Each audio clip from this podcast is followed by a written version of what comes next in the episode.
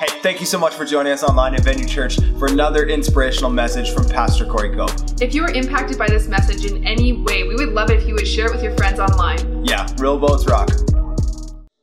Welcome to Venue Airdrie. If it's your first time, I'm Pastor Corey. I'm a little out of control most of the time. How we doing? How we doing? Turn. yeah, I'm back in the saddle preaching. I'm super glad to be here. Uh, I missed you guys. I've seen you, but I haven't like been able to preach and, and spend that kind of time with you. So that's good. Hey, turn to somebody beside you and say, "You look good today, man. You've been working out." Oh, come on. I know you haven't been working out because it's summertime, but it's okay. Lie a little if you got to encourage somebody. Welcome to our, our, sermon series on the Enneagram. The Enneagram is just nine kind of motivations that motivate people. It's different than personality types. Um, I'm going to be showing you three different types of people today in the scriptures. Um, and the Enneagram, it should be noticed just like a tool. It's been around forever. It's just a tool. Uh, it's not the truth. The Word of God is true. God Himself is true. There's absolute truth. Uh, shocker. Um, but God Himself is true, but this is a tool so that we can get some truth into us. When we align ourselves to truth, we do well. And when we don't, then we don't do well. It kind of makes sense. It's like gravity, right? you don't have to understand it to be blessed or hurt by gravity. You just have to align yourself to it. And God is kind of like that. Uh, I'm going to be talking about the gut triad today. That is number eight on the Enneagram. Uh, we've had two sermons already about the Enneagram. We went through the heart one last week. That's awesome. We love emotional people. We love you. Now we're talking about the gut triad, which is eight, the challenger. Nine, uh, the peacemaker. Is, is Pastor Erin in the house or is she working? She's teaching. Oh, I can say anything I want. I like that. And uh, number one, Number one, the perfectionist or the reformer, the challenger. I'm, I'm taking most of my material for this sermon out of a book called uh, The Road Back to You by Ian Morgan Cron. So I'm like shamelessly ripping off and stealing this book. So you should get this book and pay your hard earned dollars to understand more about yourself and understand more about the people around you. But I'm plagiarizing him today. But I gave him credit and he can't sue me. sue me for what? I'm not sure, but he can't sue me. Um, I was thinking about it this week. I think the worst conversation you had this week, or this month, or whatever it looks like for you, the worst conversation as a pastor that I had, the worst conversations as a dad, or a son, or a boss, or an employee, the worst conversations you have is when the person on the other side of the table is talking and feeling and doing and saying and thinking stuff, but when they have a misread on their primary motivation, for being the way that they are. You ever talk to somebody, bosses, you have employees, they're telling you all of this thing, they're feeling all of this, they're saying all this, they did all of that. They think they're doing it from this motivation here, but it's really coming from this place over here, but they don't know. You're talking to your teenager, and your teenager's like, I need more independence, I can be trusted, blah, blah, blah, blah, blah, blah. I'm a teenager. And you're like, you're speaking from this place, but I, you're really speaking from this place. Like you think you're over here, you think that you're, we all thought it, guys. We all thought. I will also say that teenagers speaking to parents who don't have, here's the deal, here's the. How frustrating are you when you have a misread on you? How frustrating are the people around you? Now you have two sides of the conversation, neither of which really know why they think and feel and their main motivators. What is it that is the fuel in your, in your currency? And what is it that makes you think the way that you think? Well, the Enneagram is, is a study on this. Uh, there's this main scripture that, that we're doing. You want to know like why you exist as a human. This is why Venue Church exists. This is Jesus boiled down the Old and New Testament laws into two verses. We could take all the laws in Canada out if we would get these two verses right. You ready? Let me just simplify for you. Uh, Mark, uh, Mark records Jesus saying these words, and you must Love the Lord your God with all your heart, all your soul, all your mind, all your strength, all, every, all, all of it. Not a piece of it, not most of it, all. All. If you loved God, if you loved, love is connection, by the way. If you love, Venue Church was created to help you connect with God and with people. That's why you're here as a human. You can have a boat, you can have a great car, you can have lots of money, your fridge can be full of awesome stuff, it won't matter if you don't have connection with God and with people. It will not matter. It will not fill that gap inside of you. That's it. That's why you're here. You must love the Lord your God, Jesus is saying. And then he says this the second is equally important love your neighbor as yourself. No other commandment is greater than these. He's saying, look, there would be no point in laws if you would love your neighbor as yourself. The trouble is, can, I just be honest? The trouble is, we love our neighbor as poorly as we love ourselves. Yeah, come on now. We love our neighbors. This is how we do it. You help me preach a little bit here. You're not heckling me. I like it. I like it. We're on the same team. Pull this message, this sermon out of me, because God's going to change your life with it. You don't love yourself the way that God intended you to love yourself. Some of you are in love with yourself, which is creepy. Duck face selfies in the bathroom mirror. Don't you three who did that mirror thing last time I said that send me another photo. In love with yourself is not loving yourself the way that God intended. What if you have a complete misread on you? You spend your whole life wishing you were not you and not working on you. Not working on you to be the best that God wants you to be. We have uh, three types coming up, and the first one is the challenger. You might have a challenger in your home. They might be two, and they think they're in charge. And if they're a challenger, they might be. You know somebody at work who is a challenger, who is a number eight in the Enneagram. You know somebody. If you don't know how they think, you'll never be able to love them and connect with them the way that you could. Now, neither will the people around you if, okay, the challenger.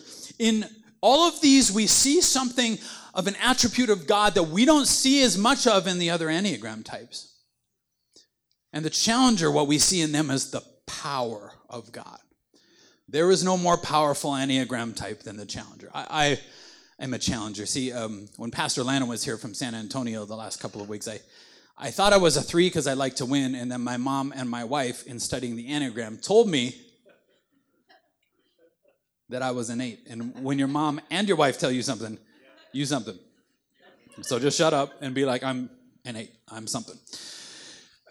And so I asked my mom, give me an example of what it was like when I was a kid, or an example of this whole challenging sort of aspect, this this person that a challenger fills a room, and you can tell when a challenger walks into the room. Um, challengers and peacemakers, and, and number one, the perfectionists, we make decisions from right here. So, yeah, we can think and we can feel, but we make decisions right here, and a challenger makes fast decisions. I have people around, I have a whole team of people. They don't know it's their job, but they slow my decision making down a little bit because I'm ready to go. And then they say things like, super irritating things like, Have you thought about this? And I'll be like, I think that we should make a better decision. No, no, no. I need that in my life though because I make fast decisions and I make them right from here. Um, here's here's here's what my mom told me. She sent me a text. She gave me some examples. I'm just going to pick this one here because I think it kind of best uh, describes it. In grade 10, I went to a Christian school. Now I went to kind of like an old school Christian school. Like Venue Church is not like, and I got nothing against it. We're just not an old school church. Your grandma's welcome, but it's not your grandma's church. And so, um, in old school Christian church, you know, uh, she overheard me in an argument as a grade 10 kid uh, with the principal in the hallway outside of her classroom. My mom used to teach, and so she was subbing that day, and she overheard me in an argument with the principal about a, a, something called the doctrine of the baptism of the Holy Spirit. Have you ever heard about this? The doctrine of the baptism of the Holy Spirit. If there's been a misread on anything in Christianity, it's been that. Uh, we are going to, this is exciting, and I should just tell you right now. Uh, beginning in September, the first Wednesday of every month, we're going to do like a worship ministry night. Like that's what we're going to do. And so the first one we're going to do is on the baptism of the Holy Spirit. What I found that he was teaching the classroom, you want to learn what a challenger is like? I found that it didn't line up with scripture. He was wrapping his experience. This is why some of you have a misread on church or have problems with the church. He was wrapping the scriptures around his experience. Now, the other way around. He was changing them to suit what he was. Now, that's just like taking the target and moving it to wherever your arrows are flying. And in grade 10, I'm like, that's not the truth, though. The challengers, we speak the truth. We're not afraid of you. Speak, you're not speaking what's true, though. I can see this and I can see this discrepancy here and something just got on me. And so this is what my mom said to me. She said, I'm subbing at school and I overheard you arguing with the principal about the baptism of the Holy Spirit. I was angry, of course. Oh, she a good mom. I was angry, of course, and wanted to intervene, but as I listened, she said, I realized, here, if you have an eight in your house, if you're married to an eight, I realized you were more than holding your own. Somebody like two or three times my age. She said, You were expressing your convictions confidently and even calmly, probably for the first time ever. And you wouldn't back down. You had the upper hand in that discussion in attitude, doctrine, and the way you made your case. I was proud of you. Oh, mom. My mom loved me. I don't care if you love me. What it's like to be me. What it's like to be the challenger that is your boss at work. Here's what it's like I've been told I'm too blunt or aggressive, like every day of my life. Canadian culture was not set up for eight, number eight children, everybody. I'm, I could say a whole lot. I'm not gonna, because I would be too blunt or too aggressive. Doing things halfway is not my spiritual gift. Man, it's all or nothing. Get in or get out. Here's the, here's the quote from a challenger Lead me, follow me, or get out of the way. Like, make up your mind. What do you want to do? I enjoy a good verbal skirmish just to see what others are made of. All the peacemakers are just shriveling into themselves right now, like, oh my goodness. Listen, guys, if you have an eight who's a child in your home or you work with an eight, conflict is connection. And not personal. Edwards just got the, where's Edwards? He just had the nerve of getting like a nicer electric guitar than I have. I'm not jealous. Why? Because every time I see him, I'm just like, that piece of garbage that you're playing now is just a piece of garbage. It's not a Paul Reed Smith. It's okay. I'm glad you got something. I'm glad you're happy with it. And because he and eight, he just looks over and smiles. I can't remember what he said the other day. He's like, You're sure talking about this a lot if your guitar's so great.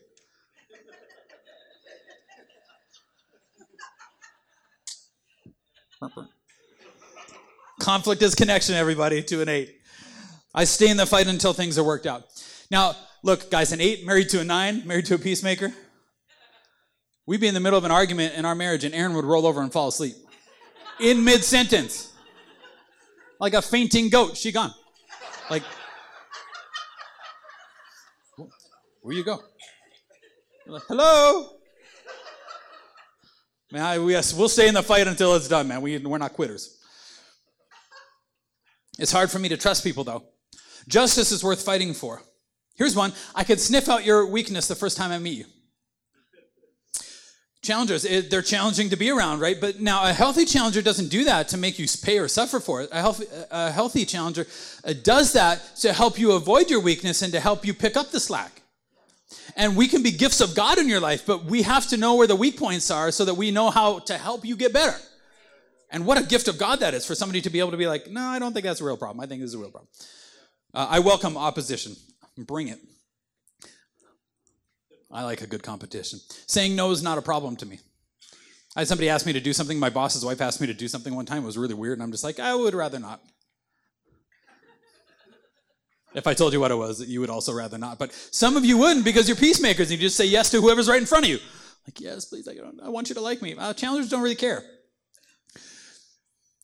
Oh, guys, come on, help me out here a little bit. I'm just telling you what it's like to be me. I don't like it when people beat around the bush. Uh, my motto, your kid's motto, is a good offense is better than a good defense. I'm a garbage chess player because games take longer than three minutes, and I will just sacrifice every pawn just to take one shot at that king, and I don't have any more time. Let's just do it. Garbage. But don't mess with the people in eight loves, everybody. It will be hellfire and brimstone, man. Do not mess with somebody that I love. You can take shots at me. Eights don't really care, but I know I'm respected, but sometimes want to be loved. Under my tough exterior is a tender, loving heart. When an eight is healthy, uh, eights make great friends, exceptional leaders, champions of justice. They're intelligent, they're courageous, they can do the impossible. Um, and this is my favorite part of the eight, uh, and I had to write this down for you. Maybe the only number in the Enneagram able and willing to take down a crazy dictator. Like if an eight is senses injustice in the world and victims are being hurt, man, I cannot watch like movies about genocide. I get so angry. I'm like, Erin, I'm on a plane to wherever this movie is taking place, and I'm gonna buy a bunch of guns and destroy that dictator. Take the kids to mom's. I love you, I might not make it home. But when we're only average, see, here's, here's you, you, you can be healthy, you can be average, you can be unhealthy in different areas of your life and your Enneagram type. When we're only average, we tend to be steamrollers more than diplomats. Story of my childhood, sorry, mom. Also, we tend to be dualistic thinkers, which means like you're either good or bad. Your idea is either awesome or it sucks. Like there's just nothing in the middle. Whereas most of life is kind of lived in the middle. Other, other Enneagram types would be better at that. When we're unhealthy, listen now, we'll be preoccupied with the idea of being betrayed. There's a betrayal in our childhood that kind of forms it. See, the Enneagram is about what forms you from a childhood to the way that you are right now. And so, in some form or, or other, there's some sort of betrayal, and we're, we're scared to death of that one when we're unhealthy. They can uh, actually, have you ever heard of reality distortion? An eight has such a strong persona about them, they like a healthy eight can change the future. An unhealthy eight thinks that they can actually change what already happened. Like what is happening right now in your home, you're just like, nope. But your wife is like, but it's happening. It's happened. We have to deal with reality. An unhealthy eight thinks that they can actually just shift and change that. Uh, you want to keep an, an unhealthy uh, eight away from kids. You're allowed to laugh. It's okay. You're not going to hurt my feelings, like real. You're not going to find an unhealthy eight working in a daycare. I hope not. Not where you want your kids. It's like, Johnny, I told you that if you bit somebody again, I was going to bite you. I was going to let the kids bite you to, so you could figure out how it feels like, Johnny. This is on you. This is on you. You wanted this to happen, Johnny. This is up to you. I guess you got what you wanted. It's good for eights to not uh, be unhealthy. That was like a joke, by the way online audience, please don't send me emails. And I love you, but that's what happens to an unhealthy eight. Um, unhealthy eights don't come with dimmer switches.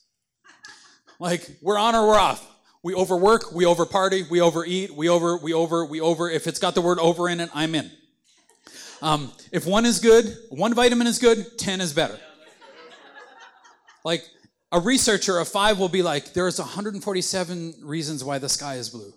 And I'll be like, I wish it was bluer or bluest. Is that a thing? Can it be the bluest sky of all time? Like, and the core sin of an eight is a lust, but not in the classic sense, a lust for intensity.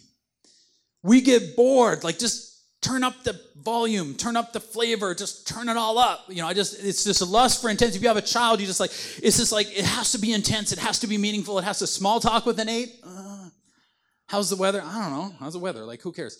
Um, it's just like, all right, the dominant emotion is anger. The dominant emotion of the entire gut triad, peacemakers. Oh, oh, I'm coming to you. Is anger. Eights externalize anger. It's like fire, aim, ready. We'll let God sort it out.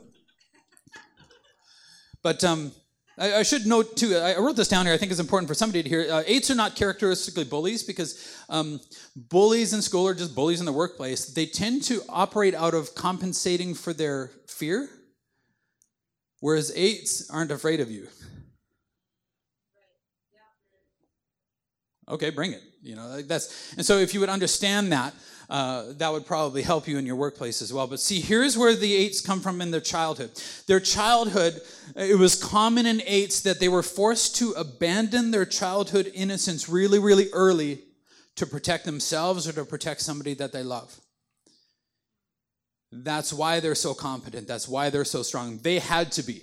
They had to be to survive, or for their brothers or sisters or somebody that they love to make it which is also the story of my life. I grew up in an amazing home, but there was something else that happened to me that it's like traumatic events. Something happens that that brings this other thing out of them, and we just had to do something to survive. And so, if you understand that about an eight, you would understand. You'd have a little more mercy, I think, uh, for an eight sometimes.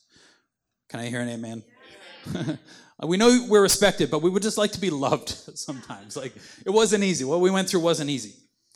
Here's here's a, a weaknesses of the eight. If you lead an eight, if you lead an eight, you got an eight in your division, you got an eight in your home. If you lead an eight, know what the heck you're talking about. Have some gumption. Stand up for yourself.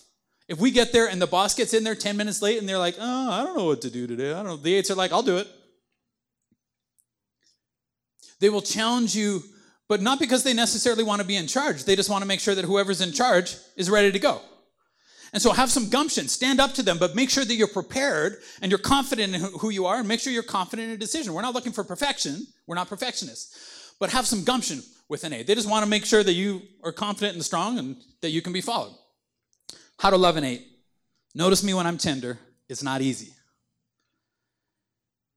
How to love an eight. Never, just when you talk to me, tell me the truth, the whole truth, and nothing but the truth. So help you God in heaven. Do not tell an eight a lie. We can sniff it out. It drives us crazy. If you've made a mistake in your division or in your home, lead with the truth with an eight. They're strong, they can handle it. They just start with the truth. Don't start 20 minutes out in the world's longest conversation to get you to the place where you have to admit that you screwed up. They don't care that you screwed up. They just want you to tell them the truth. I screwed up. Here's what I'm going to do to fix it. Oh yeah. But but truth matters to an eight. Like nothing else matters as much to an eight as just tell me the truth. Don't coddle me. Don't be nice to me. Just tell me the truth. Like I just want that is my current. I need to know that you you love me enough to tell me the truth. Listen, if somebody lies to you, they don't love you. Oh, I was just trying to be easy on their feelings. No, you weren't. You lied to them. I was doing something that the devil does, loving somebody. It is not. No, no. Just tell it. Tell. Oh, that was good preaching. Oh, Pastor Corey. Shoot. Second Samuel chapter 12. Then Nathan says to David, David, the king of Israel, has committed murder and he's committed adultery, but he committed murder with one of his best guys to cover up the sin of adultery, and then he takes Bathsheba into his home. But he's got a friend named Nathan. Nathan tells David a story. David freaks out. And then Nathan's like, Yeah, but I tricked you. The story was about you. And Nathan, probably an eight on the Enneagram. Nathan, this is old country kings, man. This is Old Testament kings. If you come into the king and you say something like this, you took your life in your hands. You were probably going to die. Nobody talked to kings like this. Nathan says to David, You're that man. I'm not afraid of you. God gave me a message to tell you. The Lord, the God of Israel, says, I anointed you king of Israel and saved you from the power of Saul. Why then, in verse 9, have you despised the word of the Lord and done this horrible deed? You have murdered Uriah the Hittite with the sword of the Ammonite and stolen his wife. Then David, in verse 13, confessed to Nathan. Look, you can confess to God for forgiveness, but if you have not confessed to somebody, you can't be healed. You can't get better. You can't move forward. This is what God says confess your sins and confess your sins to people. He had not done this yet, and it took somebody who was like an eight to come up and be like, You, you're hiding it. Did you know the consequences for the entire nation if David gets away with this sin? We're talking about wholesale destruction happening here. And Nathan intervenes because he's not afraid, because he takes his life in his hands. Nathan replied, Yes, but the Lord has forgiven you. You won't die for this sin. Nevertheless, he still has to speak the truth. Because you have shown the utter contempt for the word of the Lord by doing this, your child will die. And then it says David, Nathan returned home. Went and made himself a sandwich. Oh, that went well. And he went home. He spoke the truth, he risked his life, and then he went home. This is the raw courage of the eights. You need to appreciate the challenges in your life, who will tell you the truth of God, who will tell you the truth about you so that you can get better, so you don't go on and destroy your life. Let's talk about the peacemakers. We got any peacemakers in Canada? Nines on the Enneagram. We've got some people like nines uh, on the Enneagram. They're the peacemakers. We see the peace of God in them. They're just lovely people. They're the sweethearts of the Enneagram. I think of like the Amy Fairs. Like nobody hates Amy. You hate Amy? We'll throw you out. We'll put you in a dumpster if you say. Nobody says that they hate nines on the Enneagram, the peacemakers, the mediators. My wife, Erin, is a nine. We thought she was a two, but she's a nine after doing the research. And uh, who else is a nine here? I think it's Crystal. We got some nines in the house. Nobody hates Crystal Canfield. I mean, they hate Quinn. Jacob. I just had to say that. Quinn, I love you. People hate me, but they don't hate my wife, man. Everybody loves Erin. They show the peace of God. What it's like to be a peacemaker. You're going to find out something about this personality type that will shock you and change how you deal with them. And if you're a peacemaker, it will give you incredible insight that you've never had into yourself before. What it's like to be me, I'll do almost anything to avoid conflict. Yeah. Even this feels harsh. I'm not a self starter if I'm a nine. Sometimes I get lost in doing trivial tasks while things that really need to get done get put off. I'm happy to go along with what others want. Took me like years in our marriage just to be like, where do you want to eat? I don't care. I don't care. I don't care. I don't care. Finally be like, okay, we're going to go eat here. It's not really the way to handle a peacemaker, though. Uh, I procrastinate. People seem to want me to be more decisive. I don't know why they say people seem to want me to. No, no, we tell you like 50 times a day, just make up your mind. just tell me what you want to do, please. When I get distracted, though, from my task, I give my attention to whatever is right in front of me. Others see me as more peaceful than I really am. If you're nine or you're a peacemaker on the Enneagram, you're like a duck. Like you look calm on the surface, but underneath, man, you're panicking and paddling away. oh my God, Here's the thing about a peacemaker you need to know if you have a peacemaker child, they don't think of themselves as important they don't think that what they have to say is as important as what you have to say or what is as important as anybody has to say. They think that they're not worth as much as you.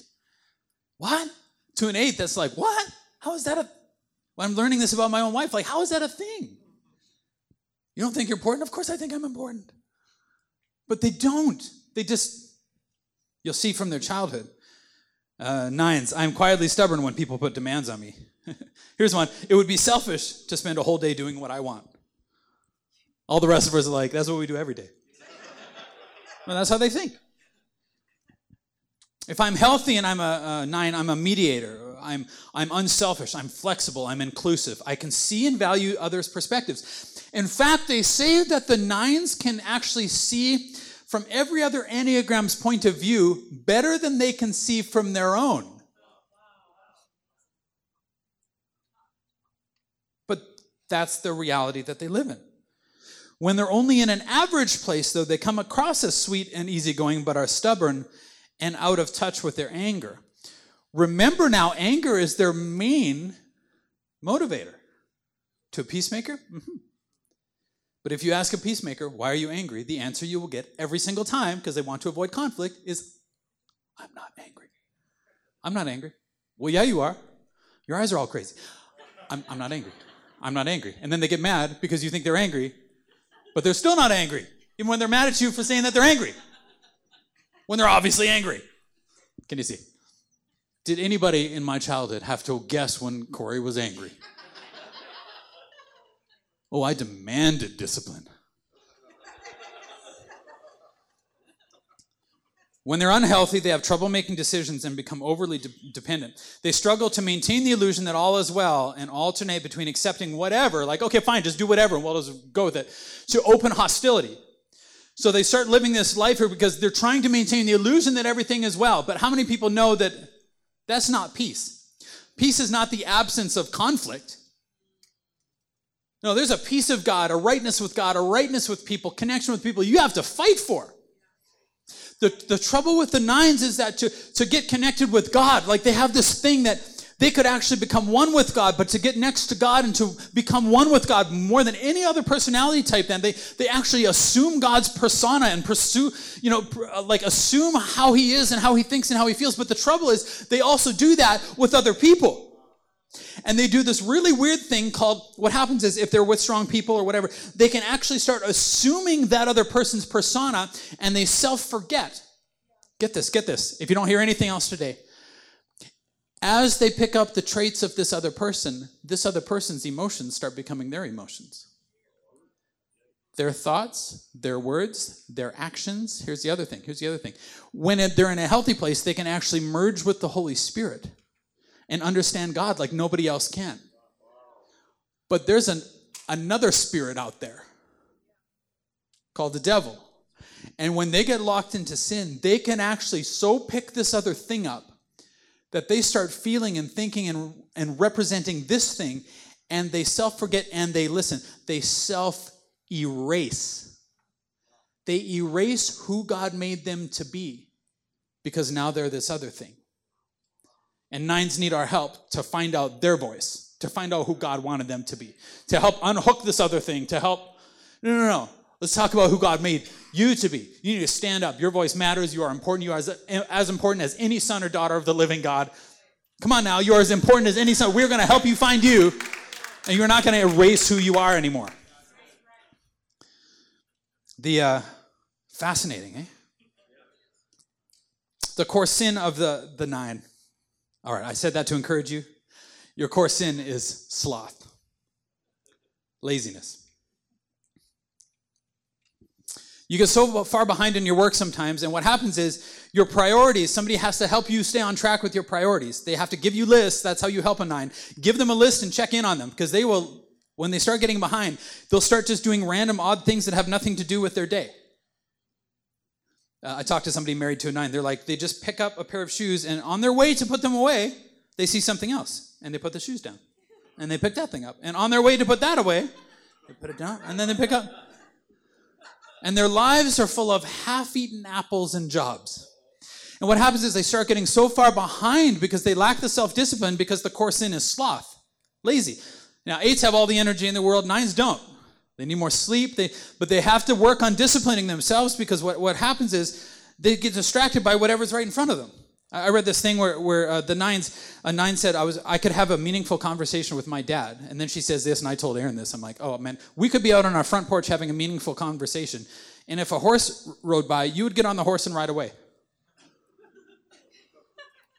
oh, something shiny. Where'd you go? It's kind of funny. What happens is they, they get so disconnected from passion and the drive necessary to live your one wild and precious life. They actually disconnect from the good, holy fire, the good, holy anger that gets you upset with the status quo. Because it upsets their e- uh, inner equilibrium, which is so important to them. But the only way to get next to God and people and connect is to get into the mess and upset that inner equilibrium and get into conflict and start connecting with people. And you, they lose track of that good, holy fire that actually moves people to get better that moves people to get tired of their certain situation, get sick and tired of their teenager doing this, and actually get up and do something about it. But they get in touch with this other anger that they've had since childhood, but they're so unaware that it's even there because they can hang out with other people that are outwardly angry. See, a perfectionist internalizes anger, an eight externalizes anger, and a nine does both. They're fighting a war inside and outside, everybody, with anger and they spend their entire lives trying to hide it, and it's exhausting. If I just hide it, but I'll tell you what, when it bleeds out, then you got to deal with an angry kid. But if they're a peacemaker, they go underground for 20 years. You don't know that they were upset by that thing. You can't actually deal with an issue because they won't tell you the issue. And it's all Hakuna Matata. Simba, the jackals are in the Pride Land. Your Uncle Scar. Nobody watched The Lion King here? Y'all live in a bubble? We watched The Lion King when we were in Mexico and vacationed. And it's like, Simba, you're a lion and you're eating grubs. And it's Hakuna Matata, man. Just like the Titanic is sinking, just turn the orchestra up. That can be the life of a peacemaker, man. Get into the pride land. This is your responsibility. This is your family. This is your job. This is your life. Live it. Get in there, get some holy angry fire, and do something about it. Push Scar off a cliff, man. It's time. Sometimes you'll see a nine uh, staring into space uh, like they're in some creepy trance. And they are. It's called their inner sanctum, and it's not a good place to be, nines. I used to see Erin staring off into space sometimes, and I'd be like, hello.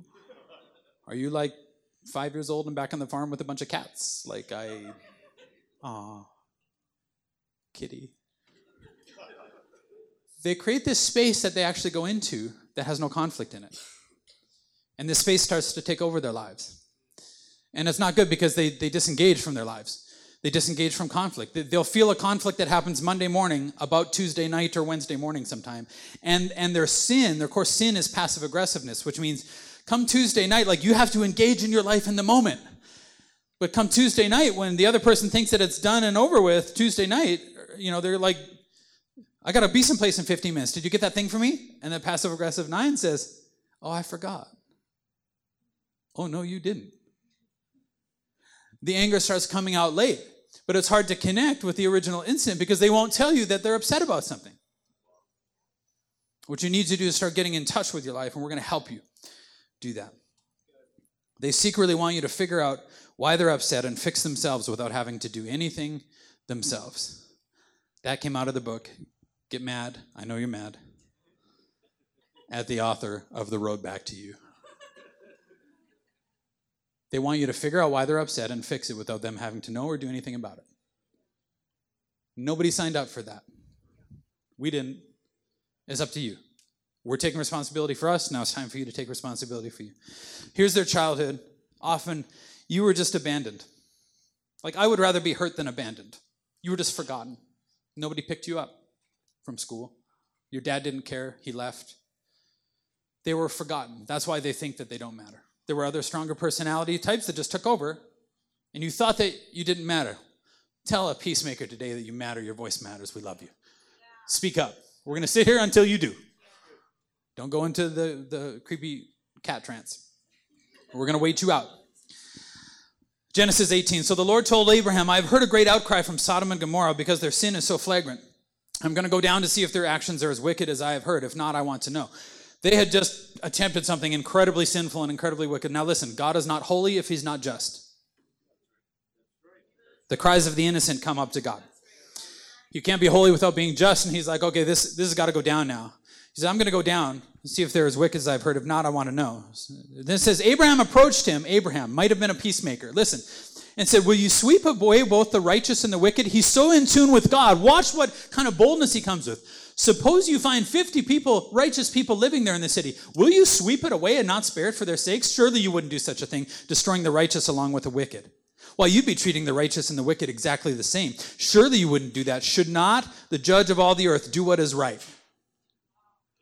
Oh, that's a nine who's healthy. That's a nine who can go after God and mediate between God and people. Because God does justly, but he loves mercy. And he talks God down from 50 righteous to 10, and God still had to destroy the city because underneath it all, God has to be just. But look what can happen when a peacemaker is healthy. Last one I'm going to preach about today. This one won't take as much time because it's the perfectionist. It's number one. It's like my daughter Ailish. There's not much to say about them because they don't screw a lot of stuff up. Ailish, um, as soon as I gave her in the church, as soon as I gave her like the service orders to do, wouldn't you know it? They started getting done on time. And who was doing it before? I was. Sometimes they get done, sometimes they were right, sometimes they were wrong. But Ailish, as soon as she took that over, everything gets done right. Every single time. If they say they're going to do it, they're going to do it. What it's like to be a perfectionist. People can tell me, tell me I can be overly critical and judgmental. I beat myself up when I make mistakes. There's too much to do to relax. Come on, we got any perfectionists in the house? I don't like it when people break the rules. I mean, she'd be in her classroom, and if somebody else broke the rule, she'd just start getting all tense. When somebody else breaks the rule on me, I'm like, yes. They didn't find out the thing that I did. They're distracted. They have self discipline, but forgiveness is hard and they worry. They like routine and don't love change. When a perfectionist is healthy, they live a life of service and integrity. They're balanced and responsible. They're able to forgive, principled but patient. When they're only average, though, they get kind of judgy and they start comparing. And they naturally spot flaws, which is what how God made them. But they're, this voice in their head starts becoming an inner critic and starts speaking to them. And you need to help them write that down sometimes and be like, what is that thing in your head telling you right now? I'm not good enough because I'm not perfect. Listen, if you have to be perfect, the, the finish line keeps moving. You need to be able to help a perfectionist by celebrating little wins with them. Be like, it's okay. Oh my goodness, you did this better than I would ever do this. You know, start celebrate, create little finish lines for them and help them. And, and take away this inner critic and be like, you're not, you're not good till you're perfect. There's a difference between being good and perfect. Jesus can make you good, but perfect? He's the only one who's perfect. Relax, perfectionists. When they're unhealthy, they fixate on small perfections and they tend to micromanage. Even though they're doing the work of two, they tend to pass jobs off. That's hard for them to do. Their core sin is resentment.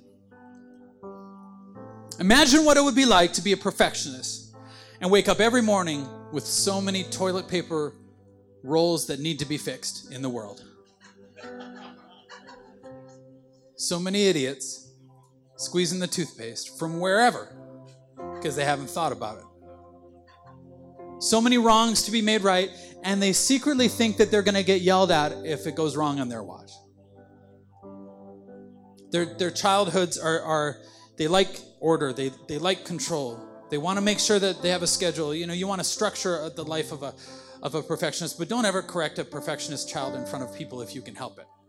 Take them aside, explain what went wrong, and then do it in that way. But if you do it in front of people, it's really, really hard for them to get a hold of. Somebody's like, I don't know if I'm a perfectionist. You know if you're a perfectionist. Like, if there's only one way to load your dishwasher, you know what I'm talking about. I don't care. Just put throw the dishes in there. I don't care if they get clean or not. You can just send them through again.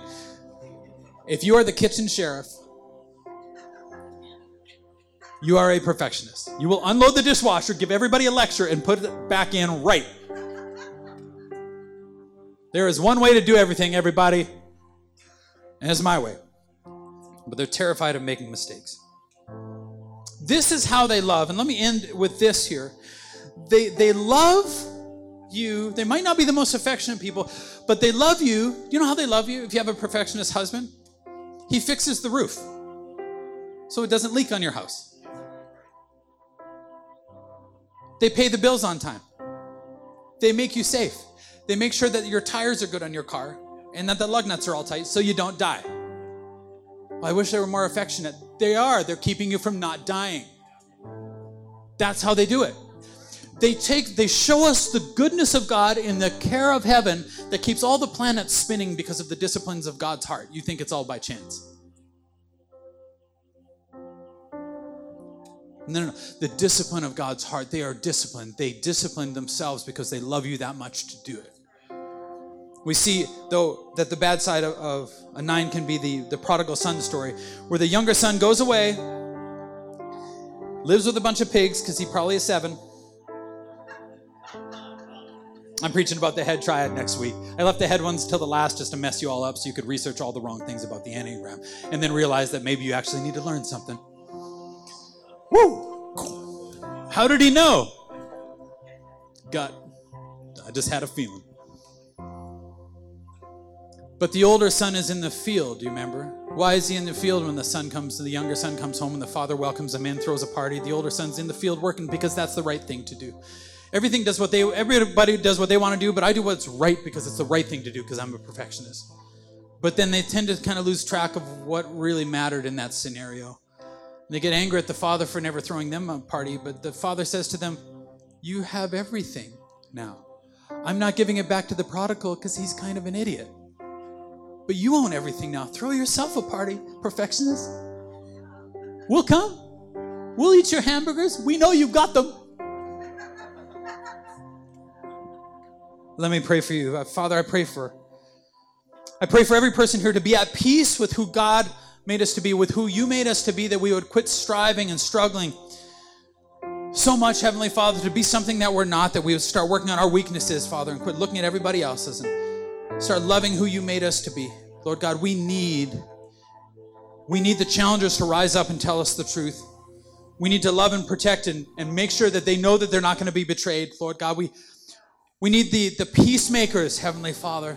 We are going to help them find themselves in you and never erase themselves again, Lord God. We're going to help them find who they're supposed to be. And Father, we're going to help the per- perfectionists because we are going to have parties with them. We're going to tell them, like, thank you so much for caring about us with a goodness in your heart because we see God in you. It's time to be at peace with you, God, and that peace is worth fighting for. And I pray that every person will go home today and fight to be at peace with God. Amen. Hey, we hope you enjoyed this inspirational message from Pastor Corey Cope. If you'd like to partner with us, please go to venuechurch.ca slash give. Yeah, because a life saved is worth everything.